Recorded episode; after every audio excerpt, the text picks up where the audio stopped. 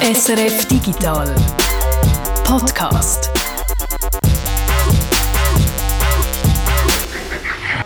Freitag, 27. Januar, nicht mehr lang, dann sind wir endlich aus dem Januarloch draussen und ich hoffe, der Digital Podcast hilft euch dabei. Ah ja, das hier ist der Digital Podcast.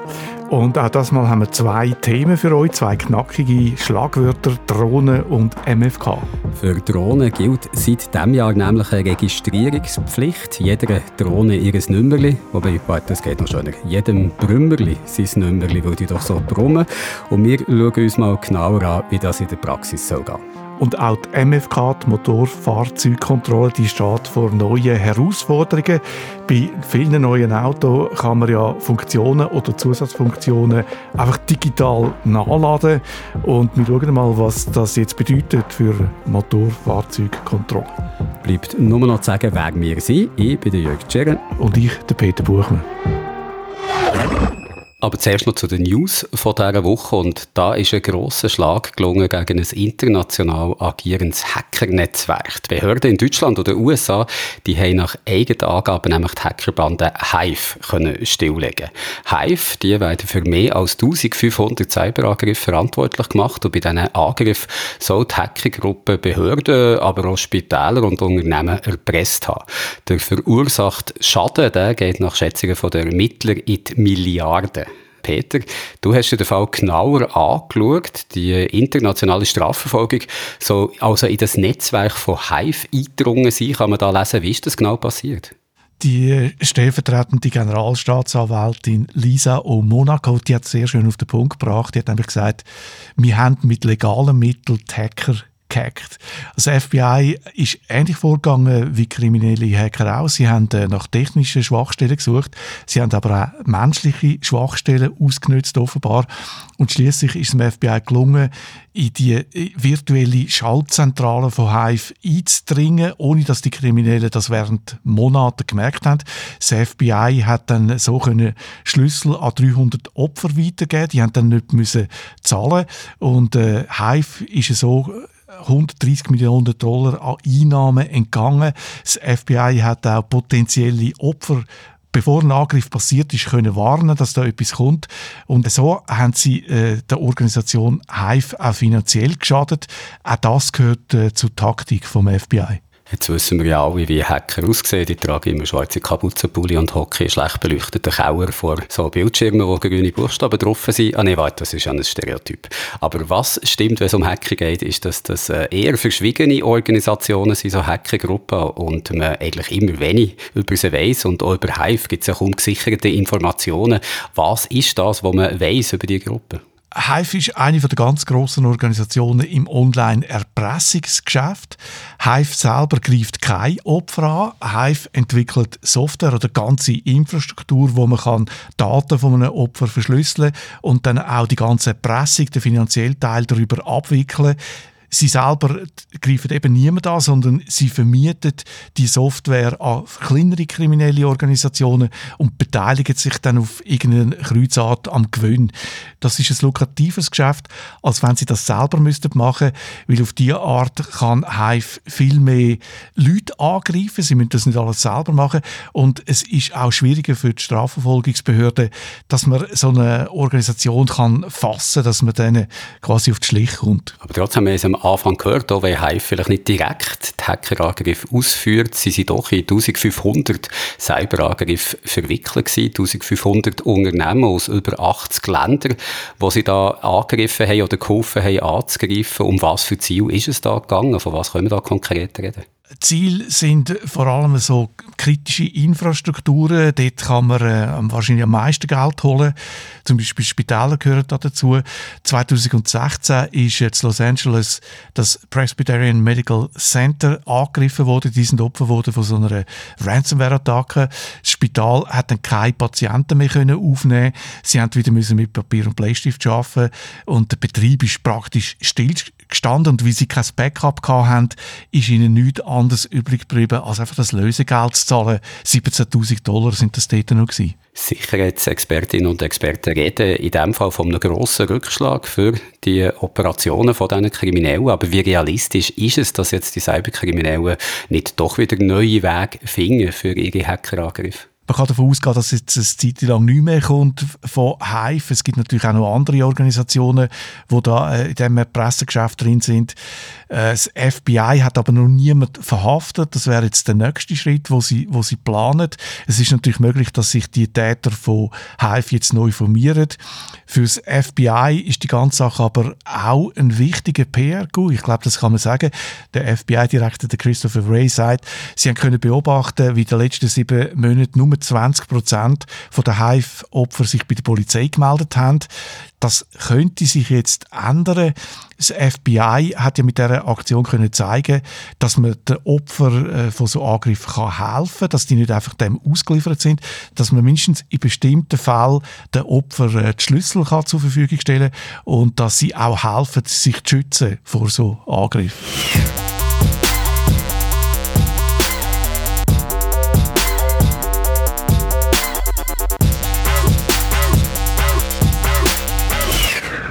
Und noch eine News gibt es diese Woche, nämlich eine zum Donald Trump und den sozialen Medien. Und wenn es um Trump und die sozialen Medien geht, dann kann man einfach sagen, Hashtag It's Complicated. Rund um den Sturm aufs Kapitol vor zwei Jahren, am 6. Januar 2021, da hat äh, Donald Trump sich immer wieder auf Twitter, Facebook und Instagram zu Wort gemeldet und hat die Stimmung noch zusätzlich angeheizt. Zu dem Schluss sind auf jeden Fall die Plattformen gekommen, die er da gebraucht hat und sie haben darum den Donald Trump äh, gesperrt. Twitter hat diese Sperre aber schon im November wieder aufgehoben und jetzt haben sich auch Facebook und Instagram entschieden, dass der Trump dort wieder darf posten Jetzt fragt man sich natürlich, was hat sich in der Zwischenzeit geändert, dass, er, dass der Donald Trump jetzt wieder auf die Plattformen darf? Es ist nicht so, dass der Donald Trump heute andere Sachen wird posten als früher. Also wenn man zum Beispiel schaut, was er bei seinem eigenen sozialen Netzwerk Truth Social heißt das so veröffentlicht. Dort redet er zum Beispiel weiter vom Wahlbetrug rund um seine Abwahl vor zwei Jahren oder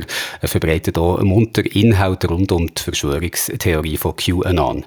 Es ist also nicht so, dass sich der Donald Trump hat geändert, dass er jetzt wieder zurück darf zu Facebook und Instagram, aber Meta, also wie der Facebook-Konzern heute heute heisst, Meta schätzt die Lage eben anders ein als zum Zeitpunkt, wo sie den Trump von den Plattformen haben verbannt. Meta glaubt nicht mehr heute, dass die Posts von Trump noch die gleiche Gefahr für die Demokratie könnten sein, wie eben zum Zeitpunkt nach dem Sturm aufs Kapitol.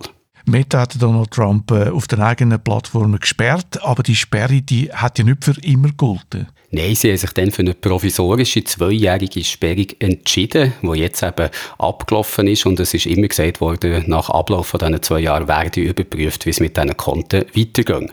Die Antwort ist jetzt also, dass der Donald Trump auf Facebook und Instagram wieder darf aktiv sein allerdings nicht sofort. Es wird noch ein Zeitchen dauern, bis bestimmte neue technische Funktionen rund um Trump sein Konto implementiert sind. Funktionen, wo man damit im Notfall die Reichweite von Trump seine Aktivitäten auf der Plattform könnte begrenzen.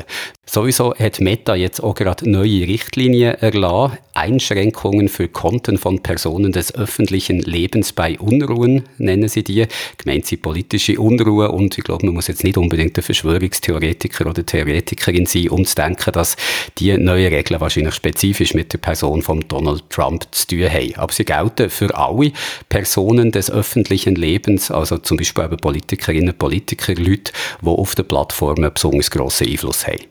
Und jetzt nimmt es natürlich Wunder, wie die neuen Regeln aussehen.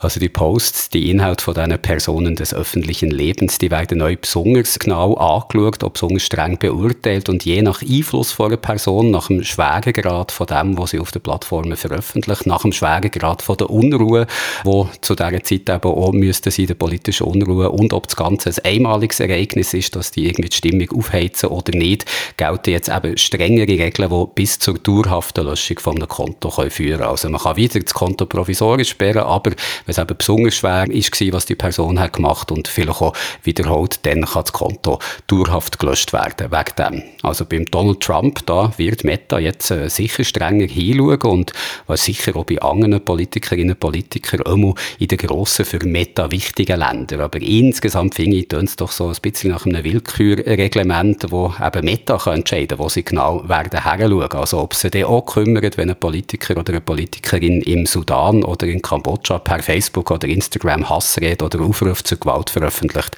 Da bin ich jetzt jedenfalls gespannt, wie sie das konkret auf der ganzen Welt umsetzen wollen. Jetzt kennt man Donald Trump ja vor allem als Twitter-Präsident, also nicht der Präsident von Twitter, sondern der, wo, äh, der Präsident, der Twitter wahrscheinlich am meisten genutzt hat. Wie wichtig sind denn die anderen Plattformen, Facebook oder Instagram für ihn? Also der Donald Trump hat bei Facebook 34 Millionen Followerinnen und Follower und bei Instagram sind es 23 Millionen, also zusammengerechnet 57 Millionen. Bei Twitter hat er mehr, dort sind es über 87 Millionen. Und es ist auch vor allem Twitter gewesen, wo der Trump in der Vergangenheit als politisches Sprachrohr hat genutzt, wo er sich eben direkt an seine Anhängerinnen und Anhänger können wenden. Facebook und Instagram sind für ihn aber auch wichtig gewesen und werden es wahrscheinlich jetzt auch wieder sein.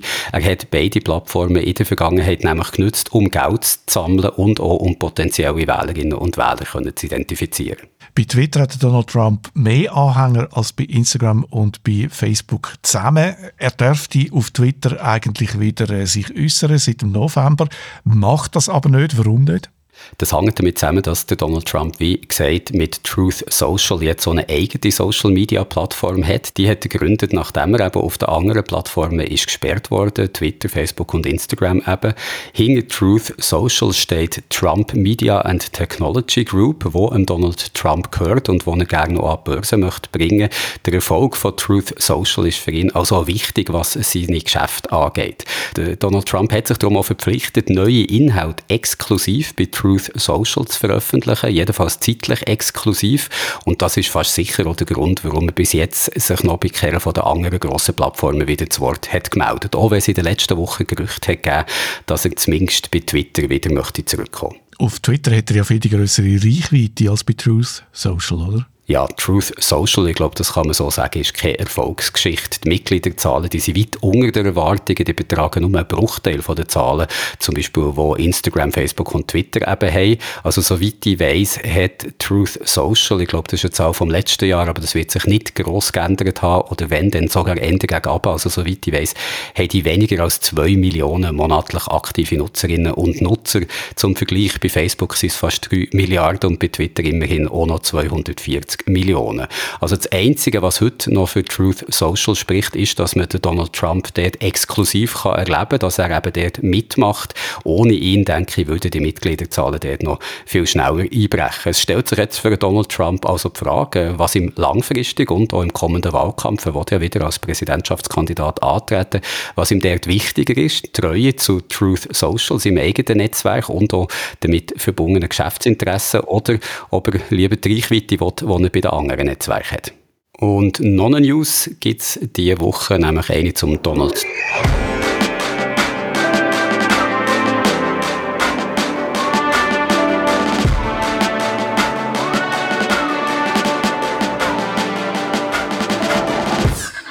Wer mit dem Auto umfährt, braucht eine Autonummer, damit die Polizei weiss, wohin dass sie Bus muss schicken, wenn sie einmal geblitzt hat, zum Beispiel. Seit dem 1. Januar brauchen jetzt auch die meisten Drohnen eine Nummer. In der Schweiz gelten seit diesem Jahr die gleichen Regeln für Drohnen wie in der EU. Peter, du hast dir mal angeschaut, wie die Regeln so umgesetzt werden. Du hast aber auch selber eine Drohne. Hast du da dein Nummer schon gelöst? Ja, das habe ich gemacht. Äh, auch meine Drohne fällt in die Kategorie, wo man muss registrieren und so eine Nummer lösen muss. Das gilt für alle Drohnen, die eine Kamera eingebaut haben. Es gilt nicht für Drohnen, die leichter sind als 250 Gramm und keine Kamera haben, aber das sind dann so Spielzeugdrohnen, die ja, kaum kaum jemand hat, nehme ich jetzt mal an. Jetzt tönt die Registrierung immer so ein bisschen nach Bürokratie und Aufwand. Wie aufwendig ist das Ganze und äh, kostet es etwas? Es ist gratis, das ist die gute Nachricht. Aufwendig, ja, äh, es, es könnte einfacher sein, wenn man es ganz anständig ausdruckt. Es ist ein bisschen unnötig kompliziert. Man muss sich zuerst äh, durchklicken auf, äh, durch verschiedene Seiten, die eigentlich nicht nötig wäre. Und dann kann man sich anmelden. Was dort noch irritiert, Es steht, man braucht ja eigentlich für die Drohne in meiner Kategorie, also die leichten unter 250 Gramm, braucht man nicht zwingend eine Versicherung und trotzdem kommt man nicht äh, zu einer Registrierung oder zu einer Nummer, wenn man das Versicherungsformular nicht einfach mit einem Nonsens ausfüllt. Also man hat, wir haben das sagen auf dem Batzel vom Bundesamt für Zivilluftfahrt, dass man dort einfach dreimal X reinschreiben und dann ist es gegangen und dann habe ich das nicht mehr bekommen. Also eher noch eine handgestrickte Lösung, würde ich da sagen. Nächstes gibt es Batzel auch noch, die Registrierungsnummer müsste auf der Drohne gut sichtbar angebracht werden. Jetzt, äh, wenn ich so an Drohnen denke, die sind selten fünf Meter groß, sondern eher klein und handlich. Und wenn dort noch ein kleines Nummer drauf ist, vom Boden aus kann ich ja das eh nicht lesen, oder? wenn die Drohne da über meinem Kopf rumfliegt. Ja, das hat uns zuerst auch ein bisschen irritiert, was da, ob da die Meinung ist, dass man die wirklich kann vom Boden aus lesen, die Nummern, aber das ist es nicht. Die Meinung ist einfach, dass man die Nummern auf der Drohne gut kann lesen kann, äh, wenn, wenn man sie in der Hand hat. Also es geht vor allem darum, wenn irgendetwas passiert und die Drohne runterfällt und am Boden liegt, dass man schnell weiß, wem die Drohne gehört. Es ist ja noch so, dass die äh, Daten, wo man rumgeflogen ist, so ein Logfile, das ist auf der Drohne selber und der Hersteller, also wahrscheinlich in den meisten Fällen DJI, die chinesische Firma, die haben ja praktisch ein Monopol auf diesen Amateur-Drohnen, das sind mindestens sehr verbreitet, die haben Zugang zu diesen Daten und Spatzel hat gesagt, ähm, also dass auch dass es Spezialisten gibt in der Schweiz, die auch die Daten könnten auslesen, wenn es dann muss sein. Die Nummer ist eben einfach dazu da, dass man schneller weiß, wem die Drohne gehört. Jetzt haben wir es gesagt, seit diesem Jahr gilt die Pflicht, Drohnen müssen zu registrieren. Also wenn sie mehr als 250 Gramm schwer ist und eine Kamera drin hat, was ist jetzt, wenn ich keine Lust habe drauf und die Registrierung einfach nicht mache, droht mir da ein Bus?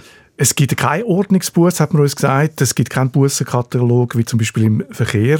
Spatzel hat es geschrieben, die Höhe wird im Einzelfall festgelegt mit Augenmaß und in Anlehnung an die zu wahrende Sicherheit in der Luft und am Boden.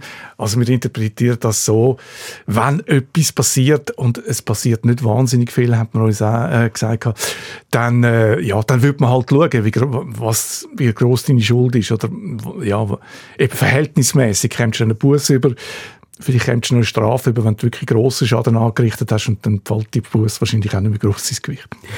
Jetzt ist es ja so, dass die Registrierungspflicht nur eine von ein paar neuen Regeln ist, die in der Schweiz seit dem 1. Januar für Drohnen gelten. Was muss man sonst noch beachten? Es gibt auch verschiedene andere Sachen. Für die allermeisten Drohnen gilt jetzt, dass man nicht höher als 120 Meter über Boden fliegen darf. Je nach Gewichtsklasse gelten noch andere Regeln. Es wird also unterschieden unter 250 Gramm. Dort darf man äh, zum Beispiel noch über unbeteiligte Personen fliegen. Man sollte es nicht machen, aber man darf eigentlich noch, das, das finde ich noch, noch lustig, für die ganz leichten Drohnen muss man auch noch keine Prüfung machen und keine Schulung. Für die anderen, je schwerer das dann die Drohnen werden, äh, je größer das sie werden, es geht auf bis 25 Kilo, muss man dann immer strengere Prüfungen machen und man muss einen Abstand einhalten zu Leuten. Man darf nicht mehr über äh, unbeteiligte Leute fliegen und man darf natürlich auch, ich glaube, mit keiner von diesen Drohnen über, über Menschenmassen fliegen. Das ist ja so, äh, ja, grob gesagt, dass das, was im Moment gilt. Also hier zum Schluss noch der Service-Teil von diesem Beitrag. Wir haben es gehört, seit dem 1. Januar 2023 müssen gewisse Drohnen in der Schweiz registriert werden. Machen kann man das auf der Seite vom Bundesamt für Zivilluftfahrt, dem Batzel, und zahlen muss man nichts dafür.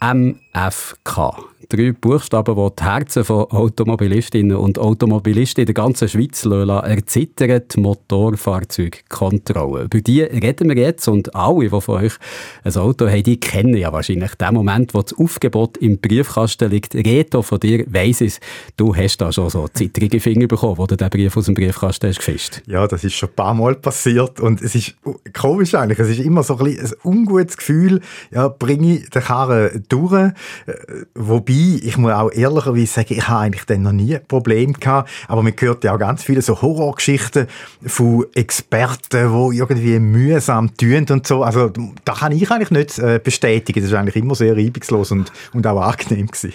Gut, es hat mich jetzt natürlich gefreut, wenn ich ein paar so Horrorgeschichten von dir hätte können hören aber lassen wir das dafür schnell für alle die, die keine Ahnung haben, was die MFK eigentlich ist oder, wie man auch sagt, die periodische Kontrolle von einem Fahrzeug, die sogenannte PK. Kannst du uns mal so ein paar Eckpunkte erzählen, was das Ganze ausmacht? Wie man das am besten angeht. Also ganz, ganz wichtig ist, den Motor von unten putzen lassen. Und das ist vielleicht eine Geschichte, wenn du doch noch eine willst, oder da habe ich mal gedacht, ach, das Auto ist eigentlich super, das kann, kann gar nicht sein, dass der unten irgendwie dreckig ist und dann habe ich das bleiben lassen mit dem Motor unten putzen und prompt, da ist dann relativ schnell gegangen in der Kontrolle, wo er unten an ist schauen, hat er gesagt, oh, der Motor ist ja ganz dreckig, können Sie gerade wieder gehen. Dann habe ich halt nochmal müssen kommen. Klingt ein bisschen wie Militär, muss ich sagen. Der Motor muss einfach super sein unten. Ich glaube, das ist, dass es schauen können, ob irgendwie Öl raustropft oder so. Dann gehst du halt in das Kontrollzentrum in deiner Region. Dann kommt der Experte äh, zu dir und da muss man sagen, Experten. Es sind wirklich nach meiner Wahrnehmung in der Mehrheit Männer, die arbeiten im MFK. Kommt dann rein und winkt einem rein in die Prüfbahn, wie es heisst. Und dort ist dann der erste Kontrollstand. Und dort fahrst du dann auf so eine Art Rampen rauf und der Experte kann dann auf einer Stege absteigen und unter dem Auto eben schauen, eben zum Beispiel, ob Öl tropft, äh, ob es rostig ist bei Teilen, die vielleicht sicherheitsrelevant sind. Die Lenkung, da tut der Experte nämlich so unten an der Lenkstange so umziehen. Da erinnere ich mich dann noch als letztes Mal zum Beispiel, da hat sich dann eigentlich mein Steuerrad oben so wie mit bewegt. Aber es ist klar, die Lenkung ist natürlich auch etwas Sicherheitsrelevanz. Das müssen Sie natürlich mit viel Rütteln und Schütteln kontrollieren. Ich denke, um da geht es da, ja. Und dann muss man dann noch weiter, wenn das alles durch ist, in den nächsten Kontrollstand. Dort äh, musst du den Gang rausnehmen, glaube ja, und die Bremse anziehen. Nein, nicht anziehen, lösen die Handbremse aber auf die Normalbremse, also die übers Pedal voll, voll draufstehen und dann gibt es irgendeinen Gegendruck und so schauen sie dann eben, dass die Bremsen wirklich auch äh, gut sind. Und natürlich die Skiwerfer, die schauen jetzt auch noch ob es richtig eingestellt ist, also dass es eben nicht äh, blendet. Und dann am Schluss steigt der Experte noch ins Auto rein und fährt noch ein, zwei Minuten so auf dem Gelände rum. Ich denke, das ist so, um so ein Gesamteindruck überzukommen, dass dein Auto in einem guten Zustand ist. Und dass es innen schön aufgeräumt ist und das Dufttandel schön beim Rückspiegel hängt. Aber wir haben es jetzt gehört, das ist vor allem eine mechanische Prüfung, die da gemacht wird. Also schauen, ob Öl tropft, ob die Lenkung funktioniert, Scheinwerfer, Bremsen. Ja. Aber wir wären ja hier nicht im Digital-Podcast und würden hier nicht über die periodische Prüfung PK reden, wenn das schon alles wäre. Ja, Smartphones auf Rädern, so sagen wir ja den modernen Autos da im Podcast schon länger. Und Digitalisierung bei den Autos geht natürlich auch an den MFK nicht ohne Spuren vorbei. Also momentan schon noch eher, aber man ist sich eben am überlegen, was die Digitalisierung bei den Fahrzeugen bedeutet für die periodische Prüfung so in der näheren Zukunft. Ob man zum Beispiel all die Assistenzsysteme prüfen müsste, den Softwarecode oder zum Beispiel auch äh, die Updates, also wie man da damit umgeht. Und um diese Fragen zu beantworten und auch so ein bisschen zu schauen, wie es bei dieser periodischen Fahrzeugkontrolle weitergeht, da hast du mit dem Experten können reden Ich habe mit dem äh, Reto Rötlisberger geredet. Er leitet den Bereich Engineering Service beim Dynamic Test Center Zwoffeln, das ist oberhalb Biel. Da tun sie unter anderem Fahrzeug prüfen. Wenn du ein Hersteller bist, kannst du zum Beispiel die Bremsanlage von deinem Fahrzeug prüfen lassen, ob es den Vorschriften entspricht, um es eben erstmalig auf den Markt äh, zu bringen. Also es geht da nicht um die periodische Kontrolle, sondern um die erste Zulassung. Äh, wir reden da, spannendes Wort, von Homologation. Also die erste Zulassung eben nicht zu verwechseln mit äh, dem, wo wir jetzt darüber reden, die periodische Prüfung, wo ja dann jedes einzelne Fahrzeug muss machen, nachdem es eben als Modell von einem Hersteller grundsätzlich mal zugelassen worden ist. Der Reto Rödlisberger und sein Team überlegen sich auch, wie die Motorfahrzeugkontrolle könnte aussehen in Zukunft. Sie machen zum Beispiel mit bei einem Projekt, das Astra ausgeschrieben hat, also das Bundesamt für Straßen. Das heißt neue Ansätze zur zeitgemäßen periodischen Kontrolle von Motorfahrzeugen. Da geht es um Automatisierung bis und mit Level 2. Level 2 heißt, du hast einen Teileingriff, entweder auf Brems, Motor oder auf die Lenkung. Das ist beispielsweise ein Abstandsradar, das ist ein Spurhalteassistent.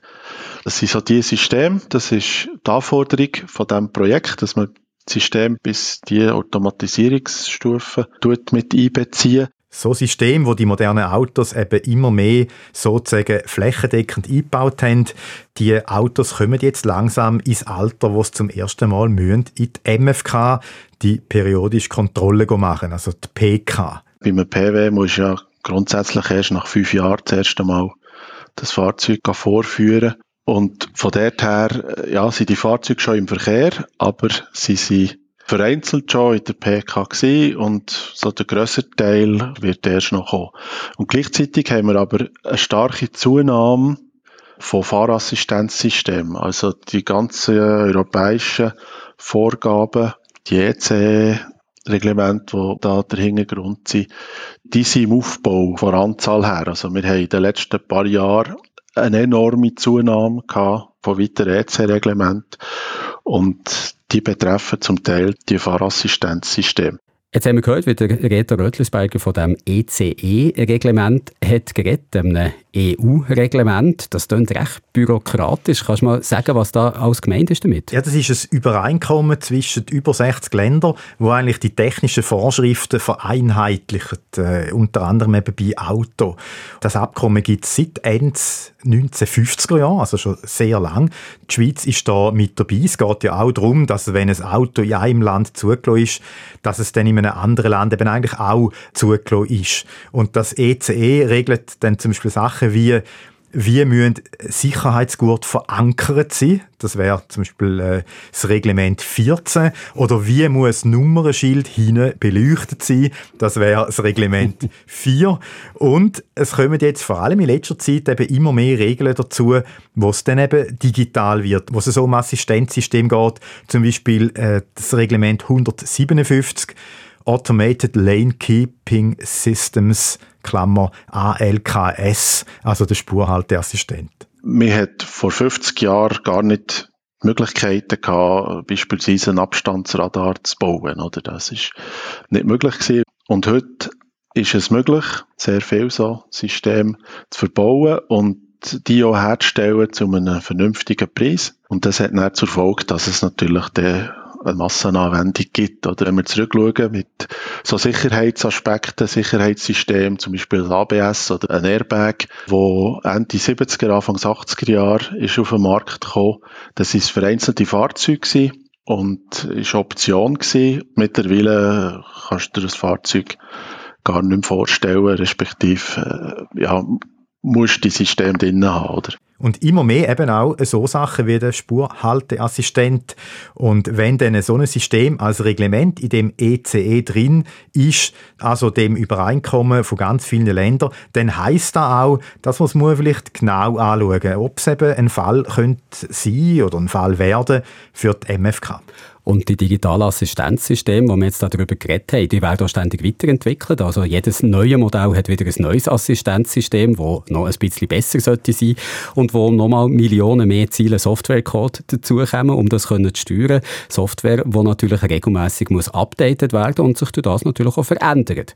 Jetzt frage ich mich, müsste man da nicht langsam anfangen bei der periodischen Fahrzeugprüfung, nicht nur die mechanischen Sachen zu schauen, ob eben das Öl tropft und das Steuerrad nicht ruckelt, sondern auch wie es um die Software im Auto steht. Wenn du das Fahrzeug in Service gibst und es wieder in Empfang nimmst, heisst ja, wir haben noch die neueste Software drauf da. Was auch immer das ist, so genau bekommst du es ja dann nicht mit. Und da ist irgendetwas im Hintergrund. Eventuell ist es nur irgendwie die Regelung von der Klimaanlage, wo, wenn es dann 22,5 Grad ist, tut es ein anders als vorher oder so. Aber vielleicht sind so Einflüsse, die sich auswirken auf die Motorensteuerung, auf die Bremse, auf was auch immer, oder? Wo der Hersteller bei sich selber muss sicherstellen und das so macht, dass die Softwareänderung keine negativen Auswirkungen hat auf das geprüfte Fahrzeug. Aber das von außen zu sehen, das ist einem Experten so nicht möglich. Also er muss die Informationen haben vom Fahrzeughersteller, eigentlich praktisch auf die Chassisnummern abgebrochen, welcher Softwarestand das aktuell gültig ist und das muss er können überprüfen, um können zu beurteilen, ob das richtig ist. Das ist im Moment noch Zukunftsmusik bei uns, aber da gibt es schon bereits Bemühungen im umliegenden Ausland, wo in die Richtung gehen, dass es also Prüfstellen gibt. Es gibt die nötigen Geräte dazu, wo der Softwarestand herausgelesen werden kann. Dann kann er der Prüfer eigentlich, wenn er das so macht, kann er eine Beurteilung ablegen, ist das Fahrzeug von Software her gut oder nicht. Wäre nachher so ein bisschen, fast ein bisschen wie ein Ja-Nein-Start der Prüfung, oder? Wo dann, dann müsstest du sagen, ja, wenn die Software schon falsch ist, eigentlich muss ich gar nicht weiterfahren. Weil dann ist das Fahrzeug nicht prüfbereit oder entspricht grundsätzlich nicht dem Stand, was eigentlich muss entsprechen von Software her. Und durch die Software auf sehr verschiedene Arten kann Einfluss haben, ja, ist das schon noch wichtig. Man muss sicher ein bisschen unterscheiden, oder? Software, wenn es jetzt rein um irgendeine Komfortelektronik geht, wenn schaltet Heckscheibenheizung ein oder so, das ist für Fahrsicherheit weniger relevant. Aber wenn es um andere Systeme geht, wo halt direkten Einfluss haben, Sensibilität vom Bremspedal, was auch immer, wenn dort eine Änderung stattfindet, muss das sicher auch entsprechend wieder nachgewiesen werden. Was eben heute noch nicht der Fall ist bei der PK, der periodischen Kontrolle. Software ist darum auch ein Thema vom Projekt, das ich vorher erwähnt habe, die neuen Ansätze für die periodische Kontrolle. Da haben sie mal eine Auslegeordnung gemacht über alle Systeme, zum definieren, bei welchen dass es eben wichtig wäre, dass man es in Zukunft vielleicht kann überprüfen bei einer PK und bei welchen nicht. Das Beispiel ein Parkassistent, die Abstandsradar, wo du einfach mit langsamer oder schnellerem Piepsen angeben, wie nach du am Hindernis bist, die kommen zum Zug bei Geschwindigkeiten bis und mit Schrittgeschwindigkeit plus minus. Und sonst sind die nicht aktiv, weil du parkierst nicht, oder? Parkierst nicht mit 70 in Regel. Das zu überprüfen auf seine Funktionalität und auf Genauigkeit, das ist weniger relevant, weil beim Parkieren möglicherweise weniger schwere Unfälle passieren oder verursacht werden als bei höheren Geschwindigkeiten. Gleichzeitig aber hast du vielleicht so ein System, also die Radarsensoren auch im Einsatz für andere Vorgänge, die während dem Fahren stattfinden, weil du ebenfalls Distanzen messest. Und jetzt zwar nicht das System parkieren, Parkassistent nicht wichtig, aber der Sensor kann eine Rolle spielen, weil der noch für andere abstandsbedingte Informationen zuständig ist. Und mit dieser Risikoanalyse und der Analyse von dem System an sich geht es uns eben auch ein darum, mal zu schauen, ja, was tut überhaupt für was? Welche Eingangsgrössen habe ich? Welche Ausgangsgrössen habe ich? Und was könnte passieren, wenn nicht nur etwas nicht tut, weil das ist in der Regel selber überwacht, also das System sagt, ich kann den nicht mehr. Heisst es denn in der Selbstdiagnose, zum Beispiel beim Airbag oder beim ABS, wenn beim Bremsen das ABS nicht mehr eingreifen weil ein Sensor kaputt ist, was dafür bräuchte, bremsen kannst du ja wegen dem dann eben aber gleich noch so eine Selbstdiagnose ist natürlich auch in den noch moderneren Systemen eingebaut, also zum Beispiel im Abstandsradar und so weiter. Da stellt sich jetzt dann aber eine Frage, sagt der Reto Rötlisberger. Was ist, wenn etwas falsch ist im System? Also ein Beispiel, da tust du eine Frontscheibe ersetzen, weil die kaputt war, Steinschlag hatte.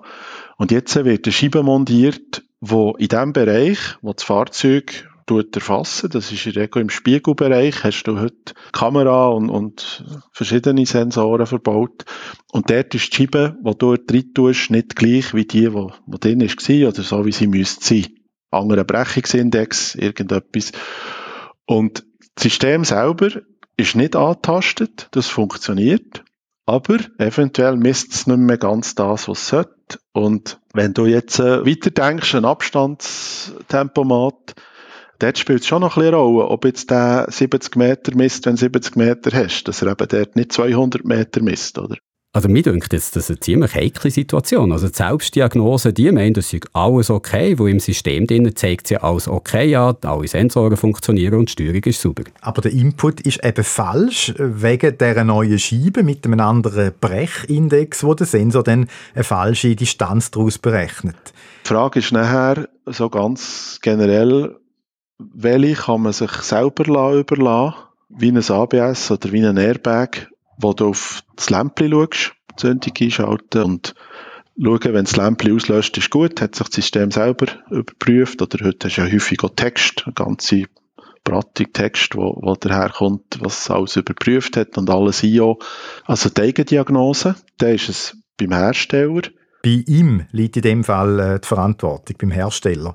Jetzt muss man sich aber überlegen, ob es System gibt, das Sinn macht, dass man es vor Ort überprüft, bei der MFK. Wenn wir mit heutigen Systemen vergleichen, können wir zum Beispiel den Scheinwerfer nehmen. Der Scheinwerfer, der brennt, der leuchtet und ich habe Licht. Und dann könnte man sagen, ja, ist ja gut, es leuchtet. Aber der Experte fährt noch mit dem Einstellgerät vorne durch und tut noch schauen, stimmt der auch die höhere Einstellung. Weil das ist relativ wichtig wegen dem Blenden vom Gegenverkehr und der gleichzeitig aber auch der maximalen Ausleuchtung von der Fahrbahn. Also, das System an sich läuft, das tut, das sieht man von außen, aber ob es eben so richtig tut, jetzt in diesem Beispiel mit der Höheneinstellung, das wird noch überprüft. Und unsere Idee mal, so weit wie wir jetzt sind, geht ein bisschen in die Richtung. Also, welches System macht Sinn zu überprüfen, vom System her, möglicherweise von Funktion her, oder macht es Sinn, eine Sensorik zu überprüfen? Gibt es überhaupt Möglichkeiten? Wir können feststellen, ja, tut die Kamera überhaupt so, wie sie sollte, oder zeichnet sie das auf, was sie sollte? Dann geht es dann weiter, dann ist dann die Frage, wie kann ich das machen? Bei Herstellern von so Systemen findet man Testeinrichtungen, Testwände und, und so weiter für die Überprüfung, die aber auf Garagenniveau sind. Und das stellt dann eben eine weitere Frage, wer macht denn die Überprüfung in Zukunft, oder? Grundsätzlich sind Strassenverkehrsämter zuständig, weil das eine kantonale Aufgabe ist, die periodische Kontrolle. Inwiefern, dass der eventuell von dritter Seite irgendetwas entsprechend müsste überprüft werden, das wird auch äh, äh ein Bestandteil sein von diesem Projekt das Ziel soll schon sein, dass man möglichst die bestehende Infrastruktur und die bestehenden funktionierenden Mechanismen, die wir haben, dass man die weiter beibehaltet und allenfalls dort, was halt nicht anders geht oder was geeignet ist, entsprechend wird auf zusätzliche Dienstleistungen schauen zu kommen. Also Beispiel, auch wieder aktuelles Beispiel, du hast einen Camper und da hast du eine Gasinstallation drauf und die wird auch nicht von der MFK überprüft, oder die muss schon extern überprüfen und dann hast du einfach eine Bestätigung für die Anlage. Eventuell wird es System geben, die ähnlich laufen. Also fassen wir mal zusammen, die MFK, die Motorfahrzeugkontrolle, die wird sich in den nächsten Jahren müssen verändern, weil jetzt immer mehr Autos mit digitalen Assistenzsystemen in ein Auto kommen, wo sie müssen vorgeführt werden. Bis jetzt ist das ja eher so gewesen, dass die Autos ohne Überprüfung auf der Straße umgefahren, weil sie eben noch relativ neu waren. Die Autos mit solchen digitalen Assistenzsystemen, die überprüfen sich in der Regel selber, das haben wir gehört, aber, das haben wir auch gehört, bei gewissen Systemen, da lenkt das nicht, weil es eben vorkommen kann, dass Selbstdiagnose sagt, hey, es ist alles in Ordnung, aber dem ist gar nicht so. Also wenn ein System sicherheitsrelevant ist, dann macht es schon Sinn, würde ich sagen, dass die MFK da ein bisschen genauer hinschaut. Was aber wahrscheinlich nur bei Systemen wird der Fall sein in Zukunft, wo relativ allgemein sind, also nicht zu spezifisch. Der Reto Rötlisberger hat vorher ein Beispiel von der Beleuchtungsanlage gebracht, wo man ein- und ausschalten kann und man sieht, ob es funktioniert, aber nicht, ob es korrekt eingestellt ist, also die Richtung, wie es leuchtet. Dafür haben sie ein Gerät, das vorne durchfahren und dem Gerät ist es dann eben gleich, ob es eine klassische Glühbirne ist im Skiwerfer oder eine moderne LED. Der Experte kann mit dem Testgerät einfach vorne durchfahren und es beurteilen, eigentlich äh, technologieneutral. Es ist gleich, wie der Skiwerfer eben aufbauen ist. Und genau so müssten eben auch neue Tests sein für Assistenzsysteme. Das ist schon das Ziel. Also hinter dem, wo wir dran sind, das ist das oberste Ziel, dass wir möglichst Lösungen finden, wo man kann auf etwas Einfaches abbrechen kann. Wo man kann sagen, beispielsweise jetzt eine Kamera oder irgendein Radar oder was auch immer das, Element ist, das auf ein System wirkt. Wie kann ich das möglichst so prüfen, dass ich über alle eine Aussage machen kann? Bei allen Autos gleich, von welchem Hersteller und welches Modell das es ist. Sonst wird es komplex, oder? Und dann hast du als Fahrzeughalter keine Freude. Wenn du einen Brief bekommst, du hast wieder eine periodische Kontrolle, aber jetzt musst du noch dort her und dort und dort und alles zusammen kostet irgendwie einen ganzen Haufen Geld. Es muss, wenn eine Überprüfung geben, das ist der Idealfall, wo weiterhin bei den bestehenden Organen kann ablaufen kann, weil die auch die Verantwortung haben und wo ganz einfach, ja, Führungszeichen ganz einfach können ablaufen können mit der Einfachheit ist auch besser nachvollziehbar, was eine Beurteilung angeht. Oder sobald du eine komplexe Lösung hast, wo du eventuell nach einer Prüfung ein zehnseitiges Dokument ausgedruckt bekommst von irgendeinem Prüfgerät, dann ist es relativ schwierig, eine klare Entscheidung zu fällen. Also das ist eben wieder das Licht, entweder ist es zu hoch, zu tief oder es passt.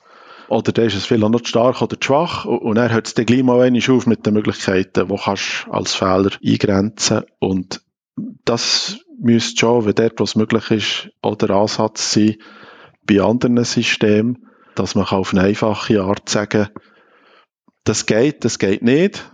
Und der Experte muss ja nicht eine Diagnose machen auf System abgebrochen. Also der sagt dir nicht, wenn irgendwo ein Geräusch hast im Getriebe oder so, ja, was ganz genau musst machen, sondern der tut den Stand festhalten, wo ist und allenfalls die Anforderung stellen, dass du den Fehler beheben Und so wird es auch weiterhin sein.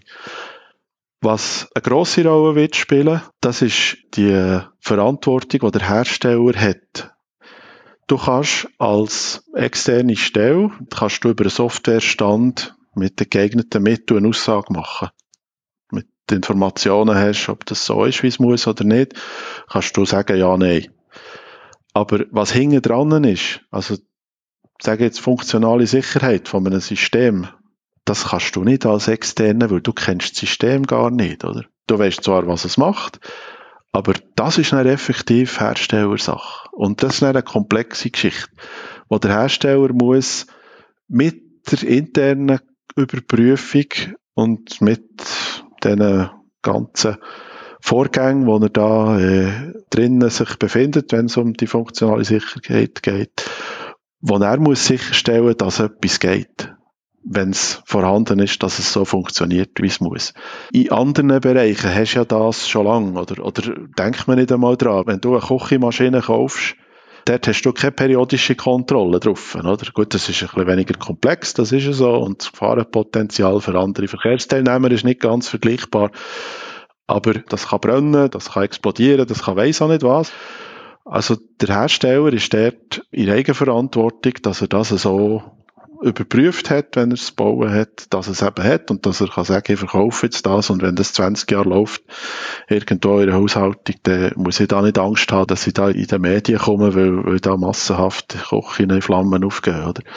Beim Fahrzeug kommt jetzt die Sicht der Dinge zunehmend, weil eben das System so, du, du hast nicht mehr Zugriff dazu, oder? Du kannst am Fahrzeug kannst du schauen, ob ein Bremsklotz abgenutzt ist oder nicht. Das siehst aber du siehst nicht, wenn irgendwo drinnen in einem Steuergerät irgendetwas nicht so tut, wie es sollte.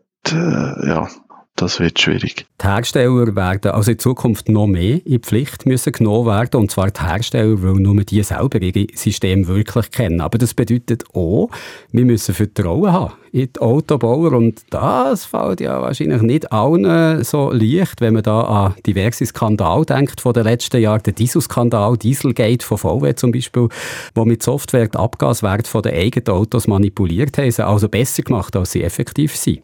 Ja, oder Tesla, wo seine Fahrerinnen und Fahrer ja manchmal auch schon so ein bisschen bisschen gar stark als Beta-Tester vom Autopilot missbraucht hat. Also es ist eben doch gescheit, wenn gewisse Sachen immer noch bei der Motorfahrzeugkontrolle überprüft werden. Der Reto Röttlisberger haben wir ja gehört, der hat gesagt, es müsste dort als möglichst einfach bleiben. Mir ist aber noch nicht ganz klar, was das genau bedeutet, eben bei so Assistenzsystemen zum Beispiel, wenn wir eine Radarsonde nehmen mal konkret oder eine Kamera, wie soll da ein Experte oder eine Expertin überprüfen, ob die Kamera funktioniert? Ausbauen und dann irgendwie an einen speziellen Testcomputer anschließen, das geht ja nicht wirklich. Nein, das ist nicht realistisch, weil dann die Prüfung zu lang würde gehen und auch zu teuer werden. Bleiben wir mal bei dem Beispiel von einer Kamera. Da ist ja die Frage, funktioniert die Kamera und ist das Bild, das die Kamera sieht, auch das richtige Bild? Das Bild, das dann eben im Steuergerät ankommt und das Steuergerät darauf reagiert, indem es zum Beispiel bremst oder ausweicht. Steuergerät sieht zum Beispiel Fußgänger, sieht Velofahrer, sieht Bäume, sieht andere Fahrzeuge und weil es entsprechend hinterlegt ist, was ist was. Wenn ich das könnte überprüfen natürlich, wenn ich dort kurz könnte, könnte reinschauen Dann wäre das super für einen MFK-Expert. Aber da wird kaum so kommen, weil man x verschiedene Testsysteme bräuchte, für jeden Hersteller ein spezifisches und es wären auch viel zu viele Daten, die man auswerten müsste. Daten, wo wahrscheinlich auch nur der Hersteller etwas äh, kann machen damit. Darum geht man von dieser Überlegung eher weg dass man in ein Steuergerät hineinschauen kann und sagt, ich kann zwar nicht sehen, was die Kamera sieht, aber ich kann aufgrund von der Reaktion vom Fahrzeug darauf zurückschliessen, ob die Kamera alles richtig gesehen hat oder nicht. Und wie bringt man eine Kamera dazu, zu reagieren, damit man dann eben die Reaktion kann beurteilen kann? Ja, das ist eigentlich ganz einfach. Man kann zum Beispiel beim Prüffahrzeug in der MFK einen Fußgänger vorne durchziehen. Also nicht einen richtigen, aber irgendwie so eine Silhouette aus äh, Karton, also ein Modell. Und dann muss das Fahrzeug richtig reagieren. Sei das akustisch mit einer Vorwarnung und dann schlussendlich mit dem Einleiten der Bremsung. Und anhand von dem kann ich dann annehmen, dass wahrscheinlich die Kamera das richtig gesehen hat, weil die Reaktion vom Fahrzeug entsprechend ist. Das sind so die Umwege. Ich tue das System von seiner Funktion her überprüfen. Ich tue aber nicht die Sensorik überprüfen oder die Kamera überprüfen an sich. Das ähm, mache ich ja bei den Bremsen auch, zum Beispiel. Oder? Wenn ich auf einen Bremsprüfstand gehe und das Pedal drücke, dann sehe ich auf einer Achse, wie tut es mir rechts und links bremsen. Ich sehe nicht, ob die Bremse rostig ist oder ob sie ölig ist oder ob sie irgendwie eine komische Form hat oder ob Bremsklötze verglaset sind oder was auch immer. Alles das sehe ich direkt nicht. Aber ich sehe eventuell aufgrund von der Zeigerbewegungen, die ich habe, vom Prüfstand her, sehe ich, es ist etwas nicht gut und kann nachher so zurückschließen, dass mit der Bremse ein Problem ist. Aber der Experte geht nicht die Bremse auseinander. Da also nochmal eine Analogie von einem Test, den es heute schon gibt. Also die Reaktion anschauen vom Auto, statt eben die Bremse auseinanderzunehmen. Oder statt das ganze Kamerasystem, das zuständig ist für den Abstandtempomat. Mit dem Workaround kann man dann eben die Kameras von jedem Auto, von jedem Hersteller und jedes Modell überprüfen. Und ich glaube, da geht es ja so ein bisschen hin in Zukunft mit der MFK, respektive eben der periodischen Prüfung, der PK. Also ich spüre so raus, es wird nicht spezielle Testgeräte an den Prüfbahnen für jedes System, wo man sich da nur vorstellen kann, sondern eben so generelle Checks, wo man möglichst nicht muss ins Auto eingreifen muss, so wie das heute ja eigentlich auch schon der Fall ist, wo es ja mehr so eben mechanische Checks sind. Und eben auch für die komplexen Angelegenheiten, wo man wirklich muss in die Software hineinsehen, wo man die muss kennen, da müssen auch die Hersteller in die Verantwortung gezogen werden. Ja, das ist sicher so eine realistische Zukunft. Vieles ist noch offen, also Details. Aber klar ist schon, die MFK wird sich verändern, aber sicher nicht so um, sag mal, 180 Grad. Gewisse mechanische Kontrollen, wie zum Beispiel Bremse, die bleiben ja sowieso wichtig. Ölverlust äh, anzuschauen, das ist nicht mehr so relevant, weil es immer mehr Elektroauto wird geben, so wie es momentan aussieht. Ich denke, es wird sich so verändern, dass man es kaum merkt weil du ja nicht alle Monate in die periodische Prüfung gehst.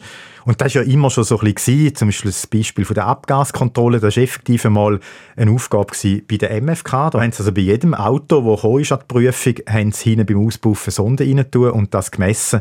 Das machen heute die Garage bei den paar Autos, die man dann noch machen muss. Und vielleicht züchtet dann in ein paar Jahren eben ein Experte einen Karton-Fußgänger vor meinem Auto durch, den ich überprüfen muss. Ja, dann merkst du vielleicht ein bisschen, dass wirklich etwas gegangen ist. Und Technologie entwickelt sich ja auch weiter und sehr rasant weiter. Das macht es natürlich auch nicht einfacher. Man kann natürlich so eine MFK auch nicht irgendwie im Monatstakt immer wieder anpassen. Aber wir wissen ja beide, wo dass es hergeht. Irgendwann fahren alle Autos komplett selber und dann können sie sich dann auch selber zu der MFK fahren. Das vereinfacht dann alles, ich denke auch.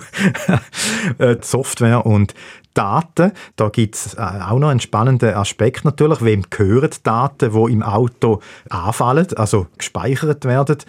Da drüllt sich die Diskussion momentan eigentlich immer darum, ob die Daten einem Fahrzeugbesitzer gehören und oder einem Hersteller. Aber was ist mit der Motorfahrzeugkontrolle? Hat die auch ein Recht auf gewisse Daten, um gewisse Funktionen können überprüfen? Äh, da stellen sich nochmal ganz viele Fragen darf ich ein System XY überhaupt auf eine bestimmte Art prüfen?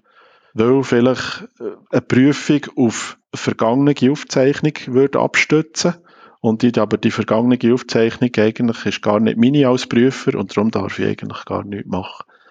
Aber das ist dann schon sehr weit, sehr weit denkt. Und dorthin wenn wir nicht. Unsere Idee ist wirklich, möglichst mit den bestehenden Infrastrukturen, mit den bestehenden Experten können weiterzufahren und halt im einfachsten Fall können die Infrastruktur und natürlich auch die Leute entsprechend auf den Stand bringen, dass man auch die heute noch modernen Systeme, die werden Standard sein, können überprüfen in der periodischen Kontrolle. Wo auch in Zukunft soll noch in einer Viertelstunde erledigt sein.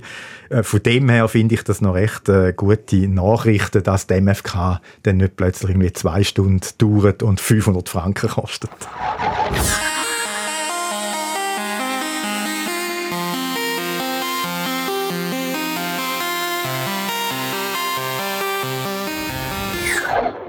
Und da sind wir schon wieder am Schluss vom Podcast von dieser Woche. Ein Podcast, wo ich gelernt habe, dass ich mit meiner Drohne, die weniger schwer ist als 250 Gramm, immer noch über unbeteiligte Leute fliegen auch wenn ich es vielleicht besser nicht machen sollte. Und ich habe vom Reto gelernt, wie man sich richtig beim Batzel registriert, weil er hat den Prozess vor mir durchgemacht und hat mir dann geholfen, weil ich auch bei diesen Versicherungen hängen geblieben bin. Nächste Woche sind wir wieder für euch da. Dann schauen wir, was in den ersten 100 Tagen von Elon Musk als Twitter-Chef beim Kurznachrichtendienst so alles passiert ist. Und das ist ja nicht wenig gewesen. Das wird dann wahrscheinlich ein ziemlich langer Podcast.